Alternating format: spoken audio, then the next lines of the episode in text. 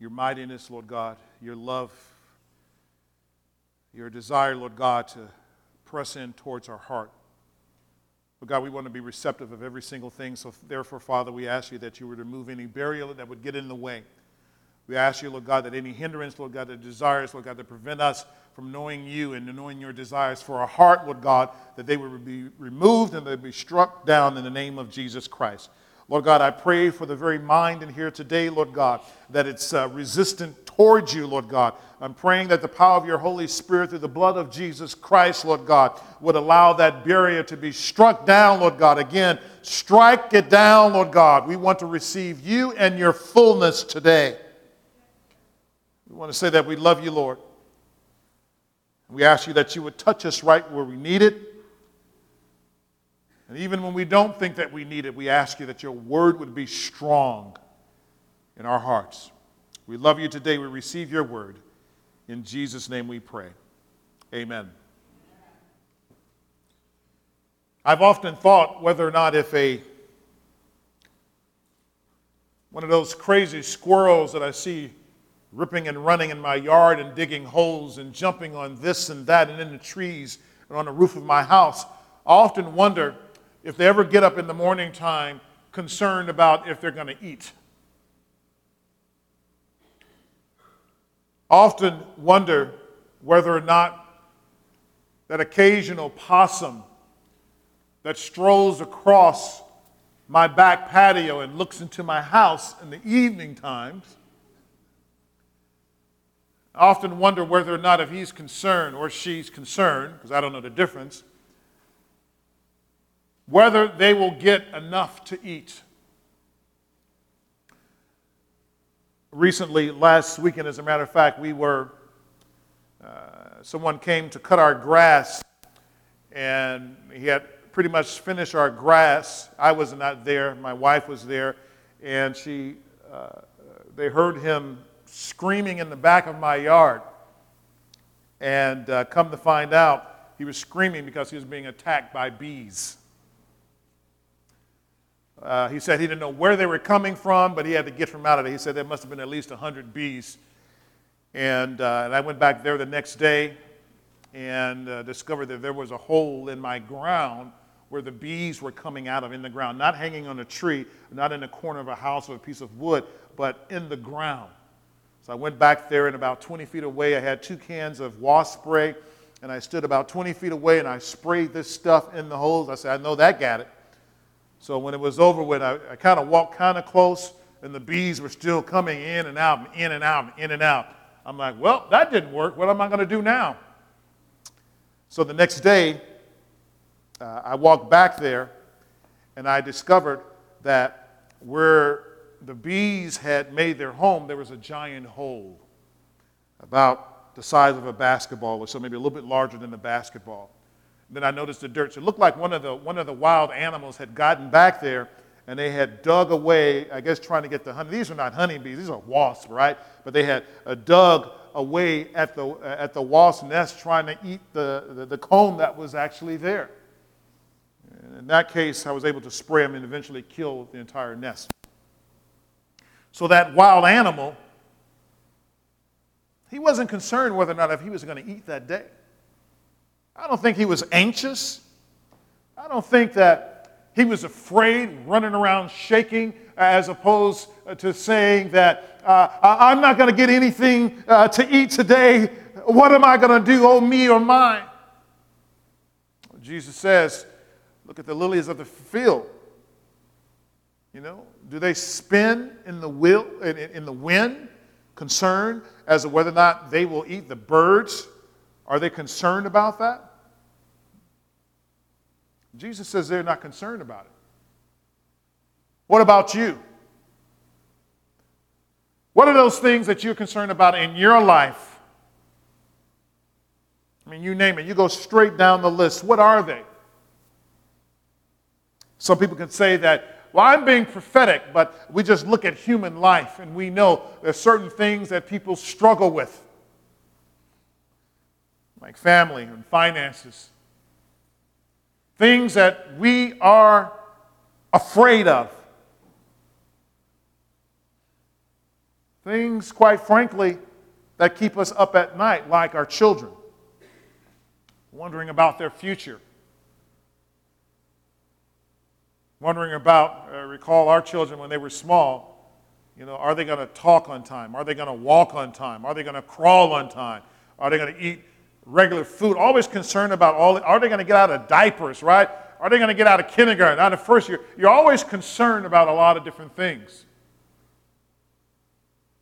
In our passage today, in fact, the Apostle Peter is going to address this idea of anxiety, that he is going to address this fearfulness that we have in our life. Because God wants us to be strong. He doesn't want, want us walking around as scaredy cats. He wants us to be solid in Him and solid in His Word.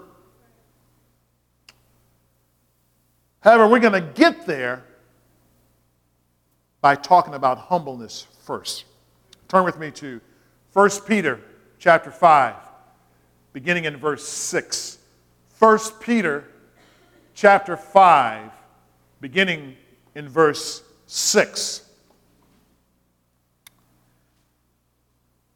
Peter says here, verse 6 Humble yourselves, therefore, under the mighty hand of God, so that at the proper time he may exalt you.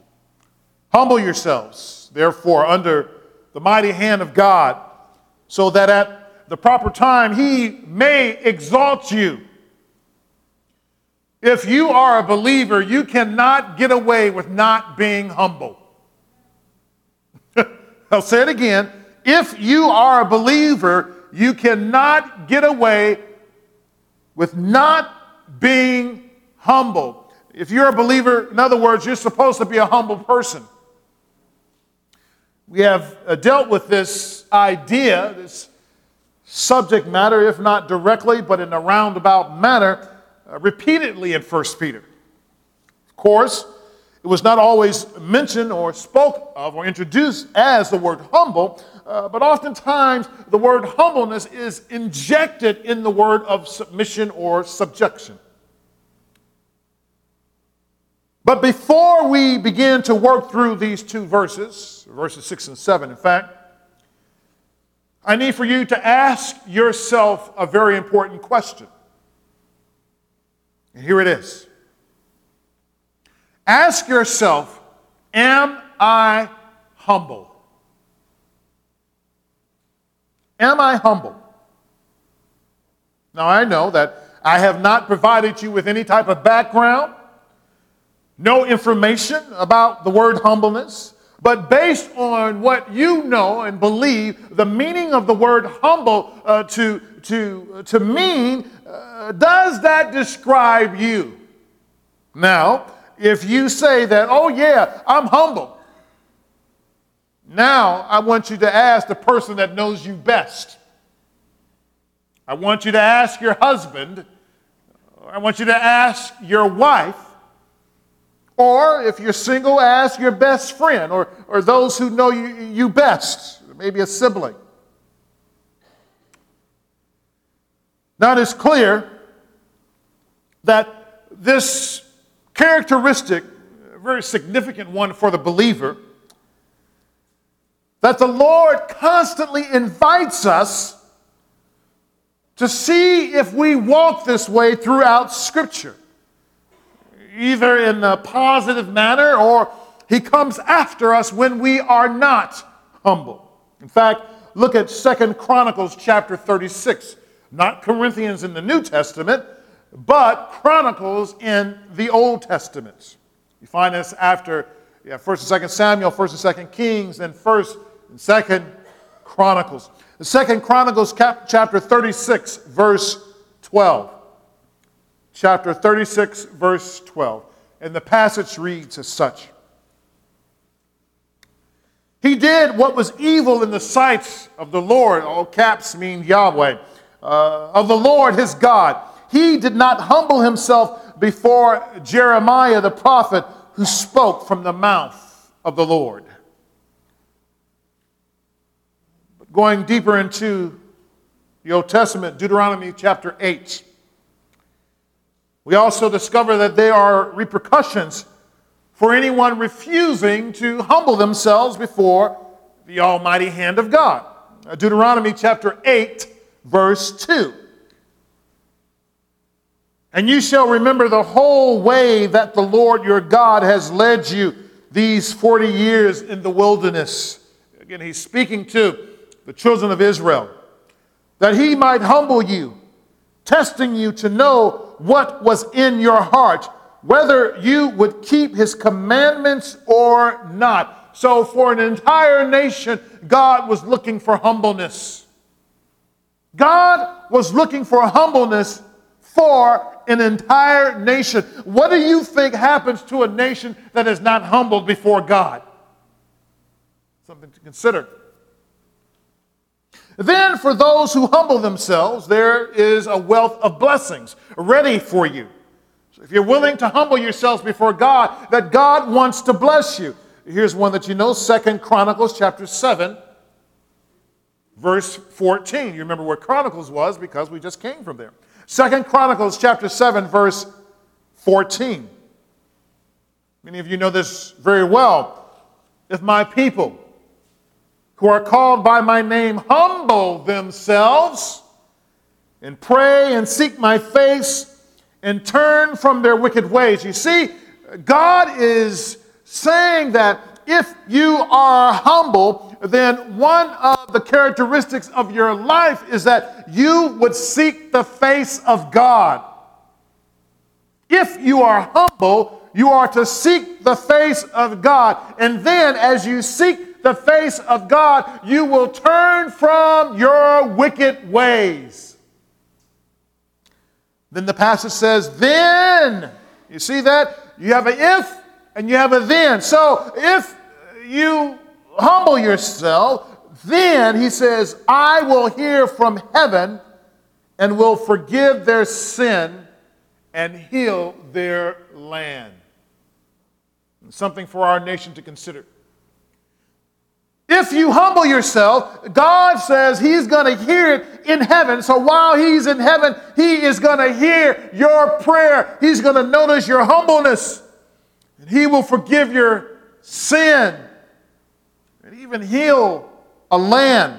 And then in James chapter 4, verse 6, James chapter 4, this is New Testament now, uh, verse 6.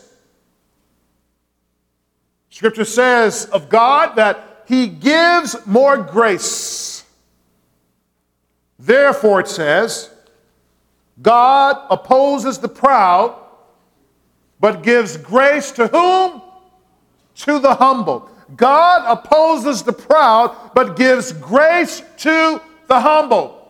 Are you boastful or prideful before the Lord, or are you humble before God? So, as we can see through these various scriptures. Humbleness is important to the Lord, and it should be high on our list of spiritual priorities. If you have not given this much thought concerning humility, then why not?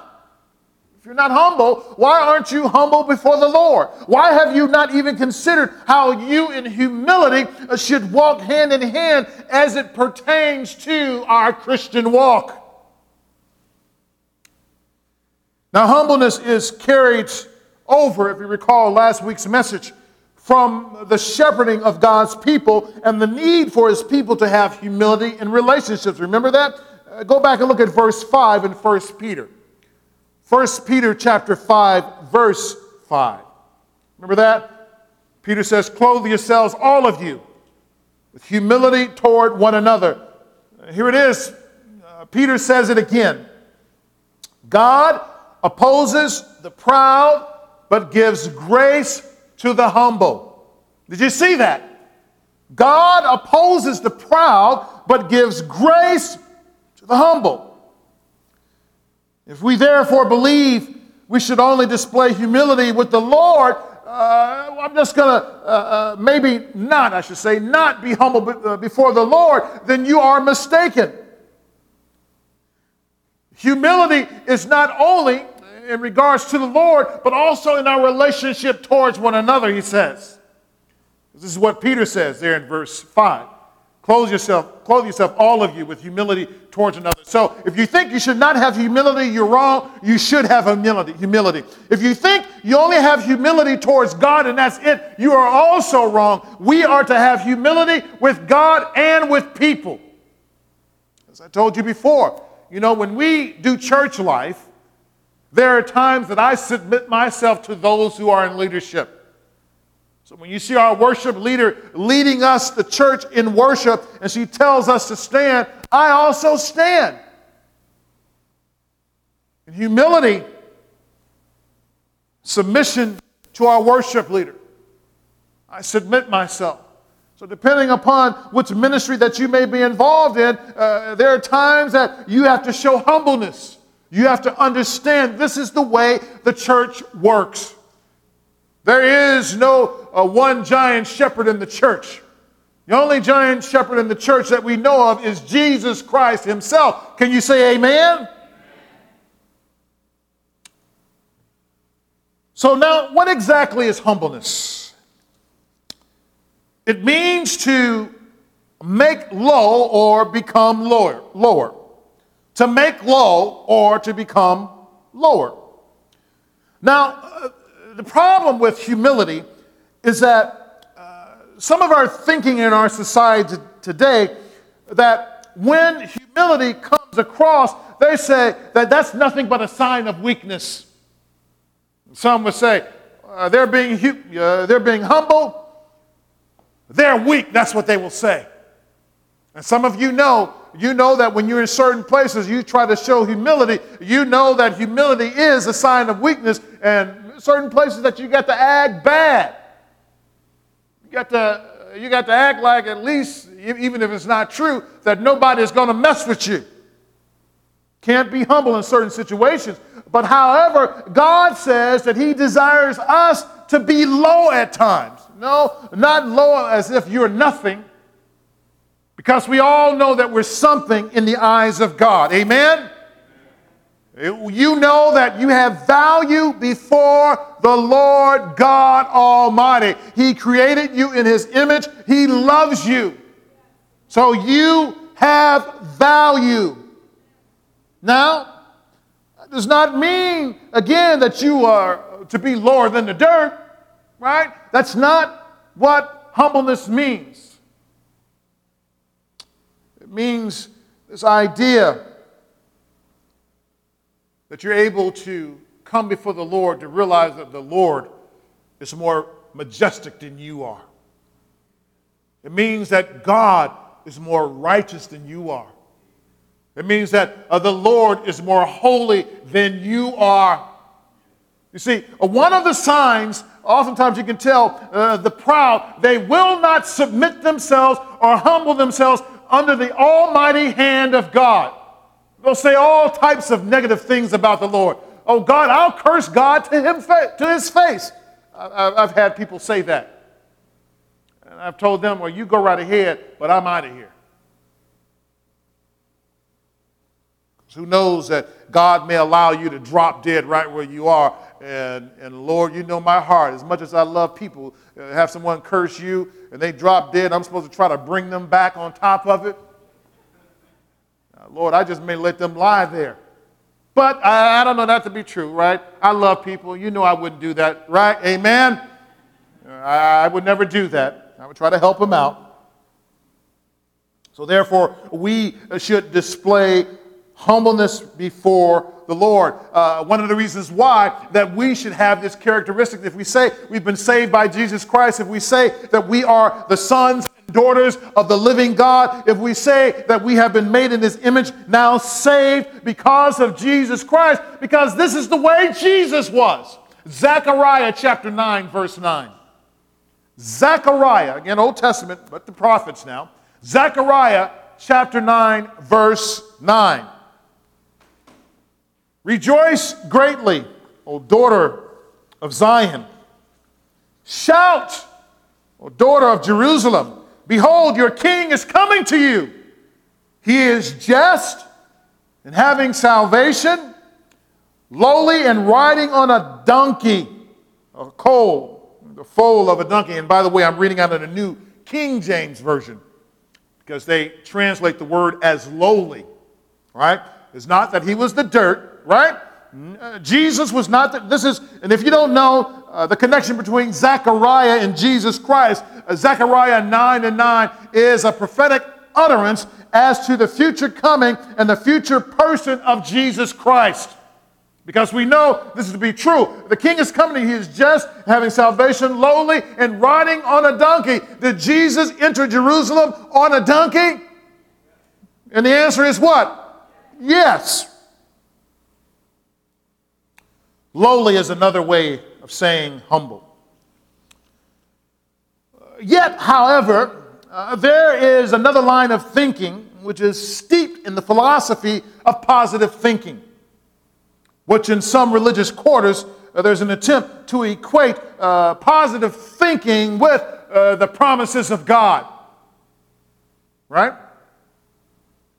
However, positive thinking falls short in that it includes subject matter that Scripture doesn't intend to address and never intended to address for the future.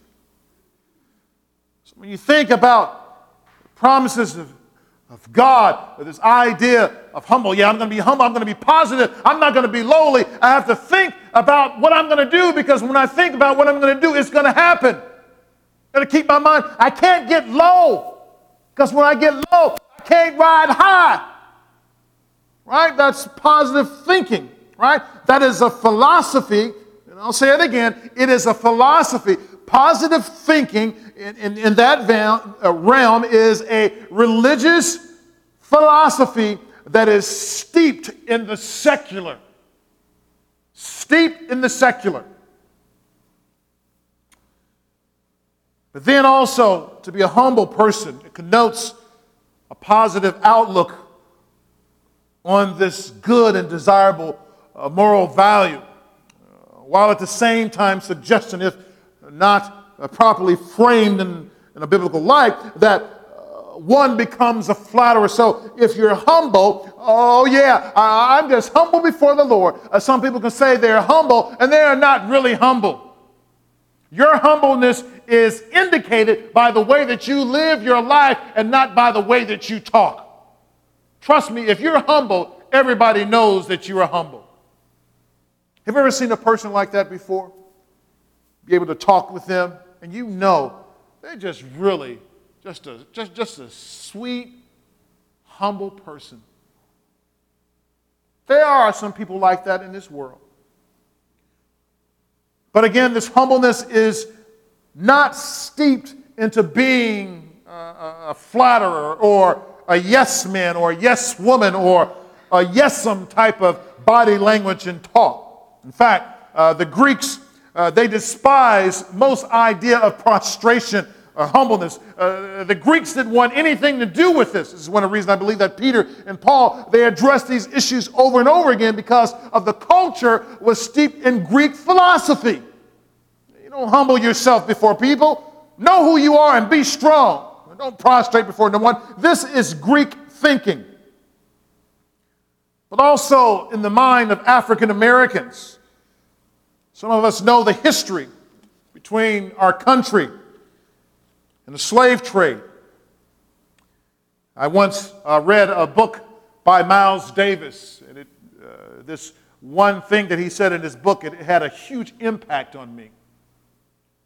And one of the things he said, he says, once he became a person that uh, uh he knew, basically knew who he was, he says that he would not walk around smiling at anyone of the, op- uh, of the opposite race. He wouldn't smile at anyone. He would tell people exactly what he thought. He said, because those days are over. And oftentimes that, uh, that landed him in jail, sometimes with a billy club upside his head. That impacted me. I remember reading that one day and I said, you know what? Never again will I ever go through the alley or the back door anywhere to get on stage. I'm always going through the front door. And for many, many years, that's what I did. I always went through the front door. Even, you know, sometimes when uh, a leader would tell me, well, the, the stage entrance is where uh, all musicians are supposed to go. I say, I don't care. I'm going through the front door. Because I never, in my mind, because uh, of what I saw in life, I never wanted to be degraded. But then I learned that, you know, uh, a portion of that kind of made sense, right? So sometimes you start doing things and you don't know what you're doing. Amen? Can you say amen? And then I started being hassled. And then when you start being hassled, you know what? I'm going through the alley. Forget all that. I, I just gave up on it. I'm like, I'm tired of all this hassle. It doesn't make any sense at all. So we live and we learn. So, if we are to be free in our life, uh, one of the things that God points to, He points to the fact that we need to be humble. In Senegal, the Senegalese, they begin learning what it means to be humble from a very early age. Sometimes, what happened in the Senegalese uh, a family unit, when it was time to eat, uh, basically there's one dish that sits in the middle of the floor, and everybody sits on the floor right? And you have this dish, all this food is kind of mishmash together. Uh, and, um, and then you would eat, everybody would eat the same, you know, not the same fork, but whatever fork you put in your mouth, right, that's the fork that you put back in the community dish and you eat it. But the children were only relegated to eating around the dish. They could not go into the center of the dish that they had to wait. And then as an adult, you can only eat according to what forms a triangle in front of you. So if there are 10 people sitting around this dish, your triangle might be that, that big. About from nothing all the way to about five to six inches. Right? That would be your triangle. And if you were hungry, now this is the lesson that would be taught, then you had to sit there and you had to wait. For the children, if you wanted some of the good stuff in the center, you had to wait until an adult dug up there in the center and, and threw something on your plate. Some of us, that requires humility just to wait. Because you know, some of y'all, y'all be, I know this is my triangle, but I'm to go ahead and just put a little, just a little curve over here because I'm still a little hungry. You want to venture out beyond your little triangle, uh, beyond your space. So, as a, uh, in an early age, children, they had to wait. So, we can see how this idea of humbleness and subjection continues to run through the book of First Peter. And if you haven't gotten it yet, maybe you will hear what the Spirit is saying to us now. The Spirit wants us to be humble. The Spirit, the Spirit wants us to be in subjection towards one another and towards God. So being humble is good. Being humble is good. Can you say amen to that? You, you, see, being humble is good, and it is a desirable attribute for the believer. It's okay. And you can still be confident. You can still know who you are, but still be humble. We are not above our master, as we are not better than the Lord. Only the Lord has a reason to be boastful in himself, as he is God and God alone. And I was reflecting upon as our service was open today, how uh, Elder Davis had mentioned the fact that God doesn't need us to worship. I mean, that really, for some reason, that really just really struck in my head today. And you know, God, He doesn't need us to worship. You know, God doesn't even need nature to worship. Why? Because God Himself is sustaining. He can worship Himself. God can worship Himself. Then why do we need to worship? Because he desired to create us. And in his sovereign mind, he created us as beings that will worship the all eternal living God. God can worship himself and mean it. Why? Because he alone is perfect. In him is all sovereignty. In him is all omnipotence for he is all powerful. Now, if, if this is true, then how do we stack up or measure against those attributes and standards of his righteousness? Jesus invites uh, us to join him in a great eternal celebration, but because uh, he did this, this is how we should respond humility, living our life in community. Luke chapter 14, verse 8 and 9. When you begin to think that you're all bad and a bag of chips, read this here. This is the Lord's desire for us. When you are invited by someone to a wedding feast, do not sit down in a place of honor. Look, when somebody invites you to a wedding, when someone invites you to a nice affair, just go ahead and sit all the way in the back. Amen? Can you say amen? There are some people, I'm not sure if you know, but I know some people they always want to be in the front.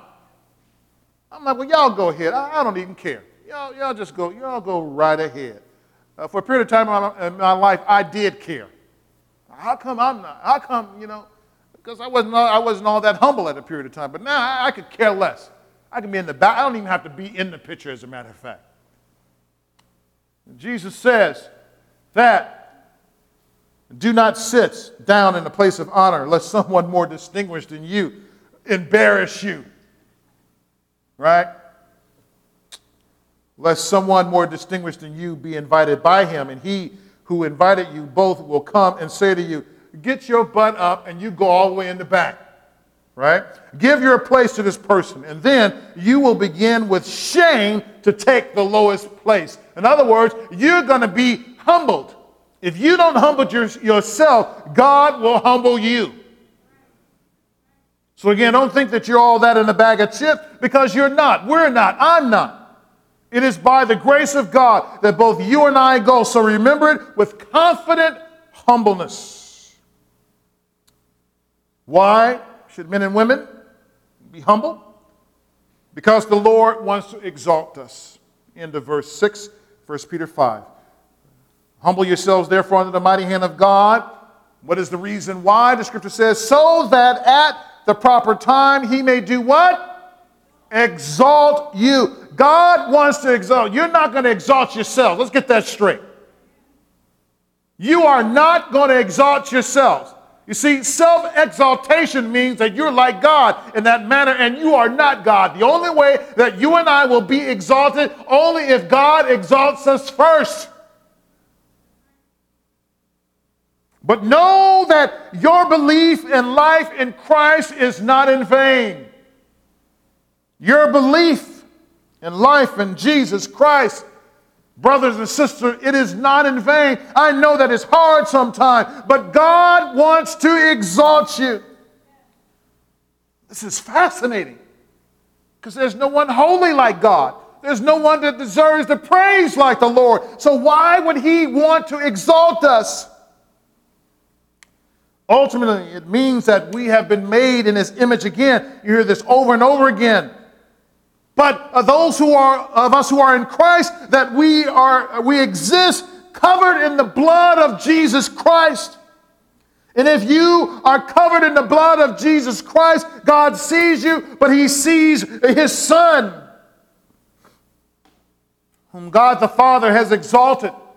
And because God the Father has exalted his son, you will be exalted as well.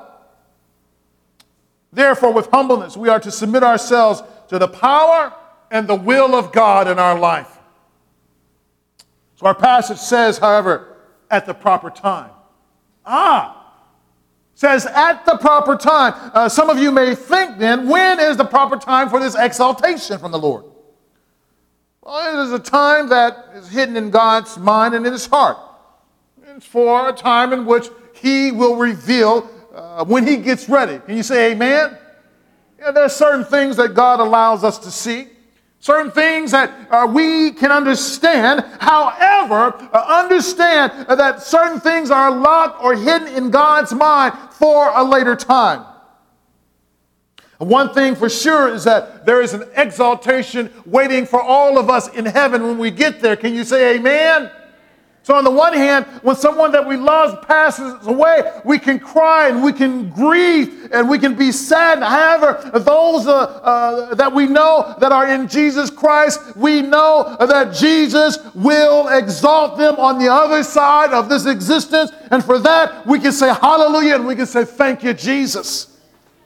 See, they're going to be exalted one day. And so will us. You see, part of what we do here in church is not only to spread the gospel uh, throughout to the other parts of the earth, but also how we can live to learn how to die.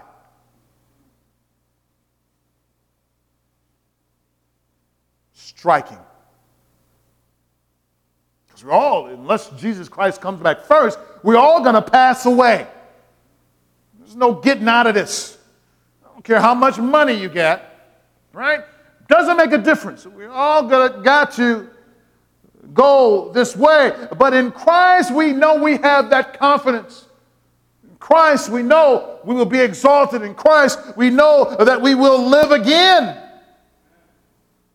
at that proper time. That proper time, that moment in the near future, however. So it's true of later, but it may be true of now as well. Some of you may have struggles in your life. There are times that you have wondered if you would ever have an opportunity to experience the fullness of God's love in your current state. You know, will He exalt you now? You know, Lord, I've been struggling in a lot of different areas, and I just want to see your hand. And again, it's not positive thinking, but it's based on your faithfulness towards God. I've, I've seen some people that are way, way, way more holier than me, or you for that matter. That they love the Lord and they dedicate their, their lives to Christ, praying day and night, and are poor. They're poor. So if it's true that if I simply say these words, then why isn't it true for them? Someone said, because they really didn't believe. Well, you don't know that. No, I said that they really did believe.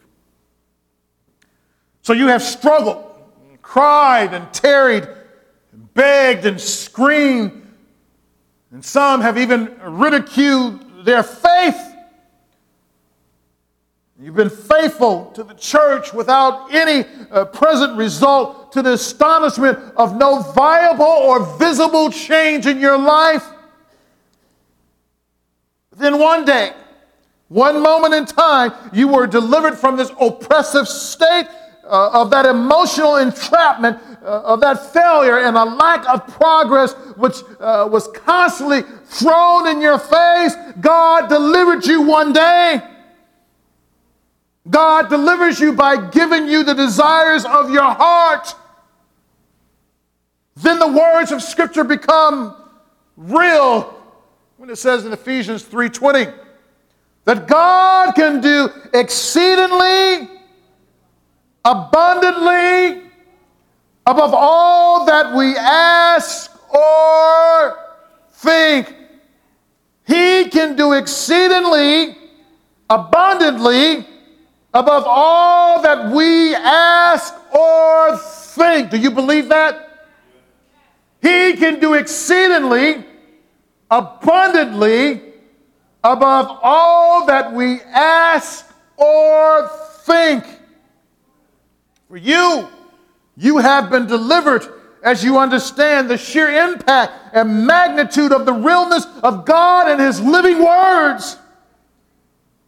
It's not only a theology of the intellect, but a real theology, a theology of praxis that transcends all time, which breaks barriers, breaks down deception, it is creative, it is equipping, and builds you up all at the same time. It is a theology, while amazing, a fantastic, and wonderful, remains in concord and agreement with all of Scripture. It is a theology not of wishful thinking, but of truth anchored in the heart, mind, and person of Jesus Christ. So we must learn how to be content with who we are and where we are for the moment so that there would be no need for something more that God had never intended for you in the first place. So you don't have to fake things or to be something that you're not because you don't know what life is going to throw at you. The one thing that you know that if you in Christ that you will come out on top. Can you say amen? To live is Christ, Paul says, but to die is gain. Now, if all this is true, and it is, then how are we to exist? How can we then exist if we're going to be humble, right?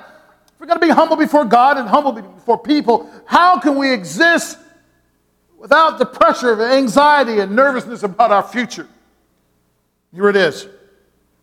Throw all your uncertainties, fears, and cares to the Lord. Throw them.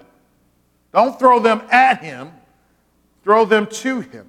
Throw all your uncertainties, fears, and cares to the Lord. Verse 7, 1 Peter chapter 5.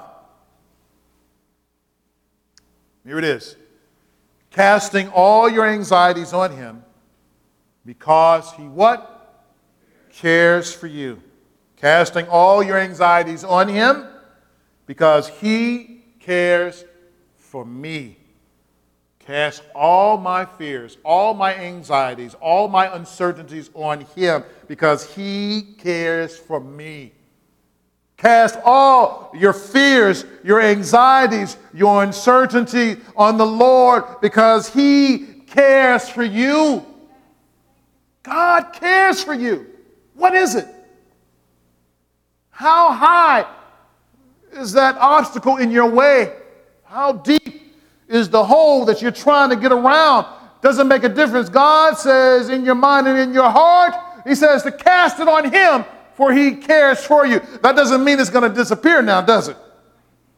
Doesn't mean it's going to disappear. Oh, I'm going to cast, oh, I'm going to cast all I care on the Lord, and then I'm going to go, watch me, I'm going to walk right through that wall because God is going to move it out the way. Wrong, you're going to have a, a big knot upside your big head.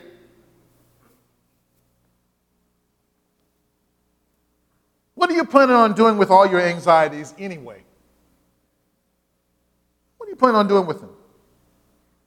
One of the things I, I, love about looking at the original language, and that is oftentimes you have a chance to see some things that are, are not easily translatable in the English, or it just wouldn't make sense if you were to place them uh, in the English the same way as you see in the uh, original language. And one of those things is verse 7. So we read in our passage, it says, casting all your anxieties on Him because He cares for you.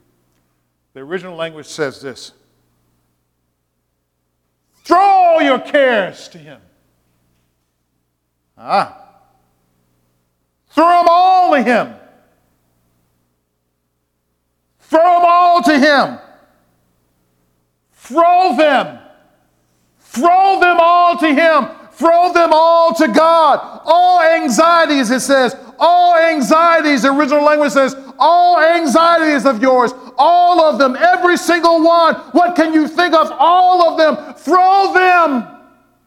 All anxieties, that's how it says, all, all anxieties, all, throw them to Him.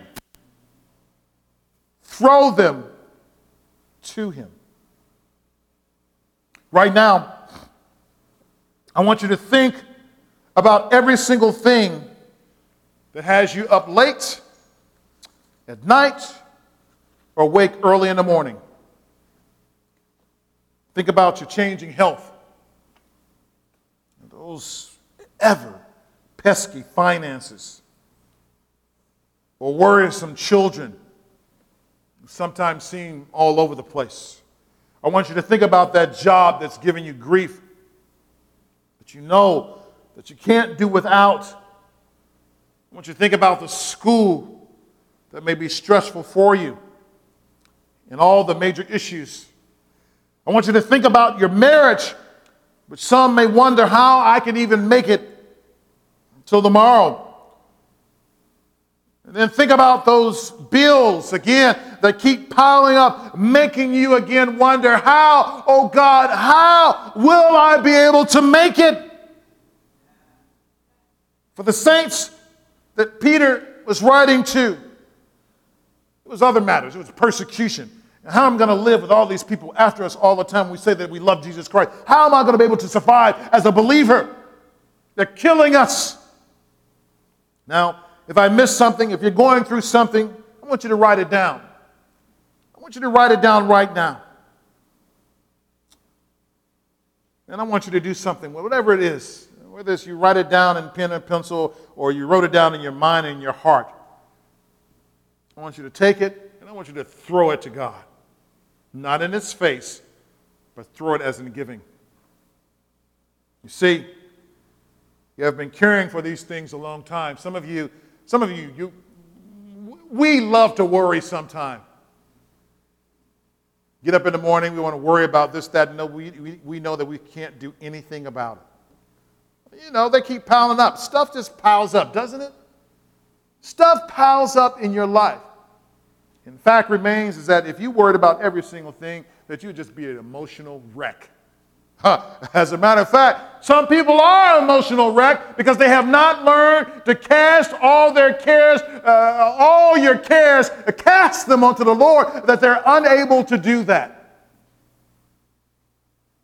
But, brothers and sisters, I pray that that's not you. That even today, that if you walked in here worried about all these things, you said, you know what? I'm not going to worry about it. I'm going to do everything I'm supposed to do. Other than that, I'm going to live my life for Jesus Christ, and I'm going to be his image bearer in this place under the blood of the Lamb. What is it? Those things, they really, they really, they really plague you. They plague us. But it shouldn't be. The burden that you're carrying that God did not desire for you to carry that burden. Try it again. Why do you think you're supposed to cast it to the Lord? Because God did not design us to carry those burdens.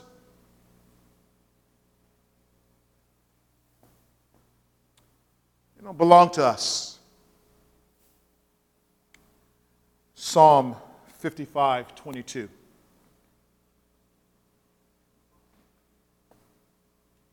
Psalmist says, Cast your burden on the Lord, and he will sustain you. He will never permit the righteous to be moved.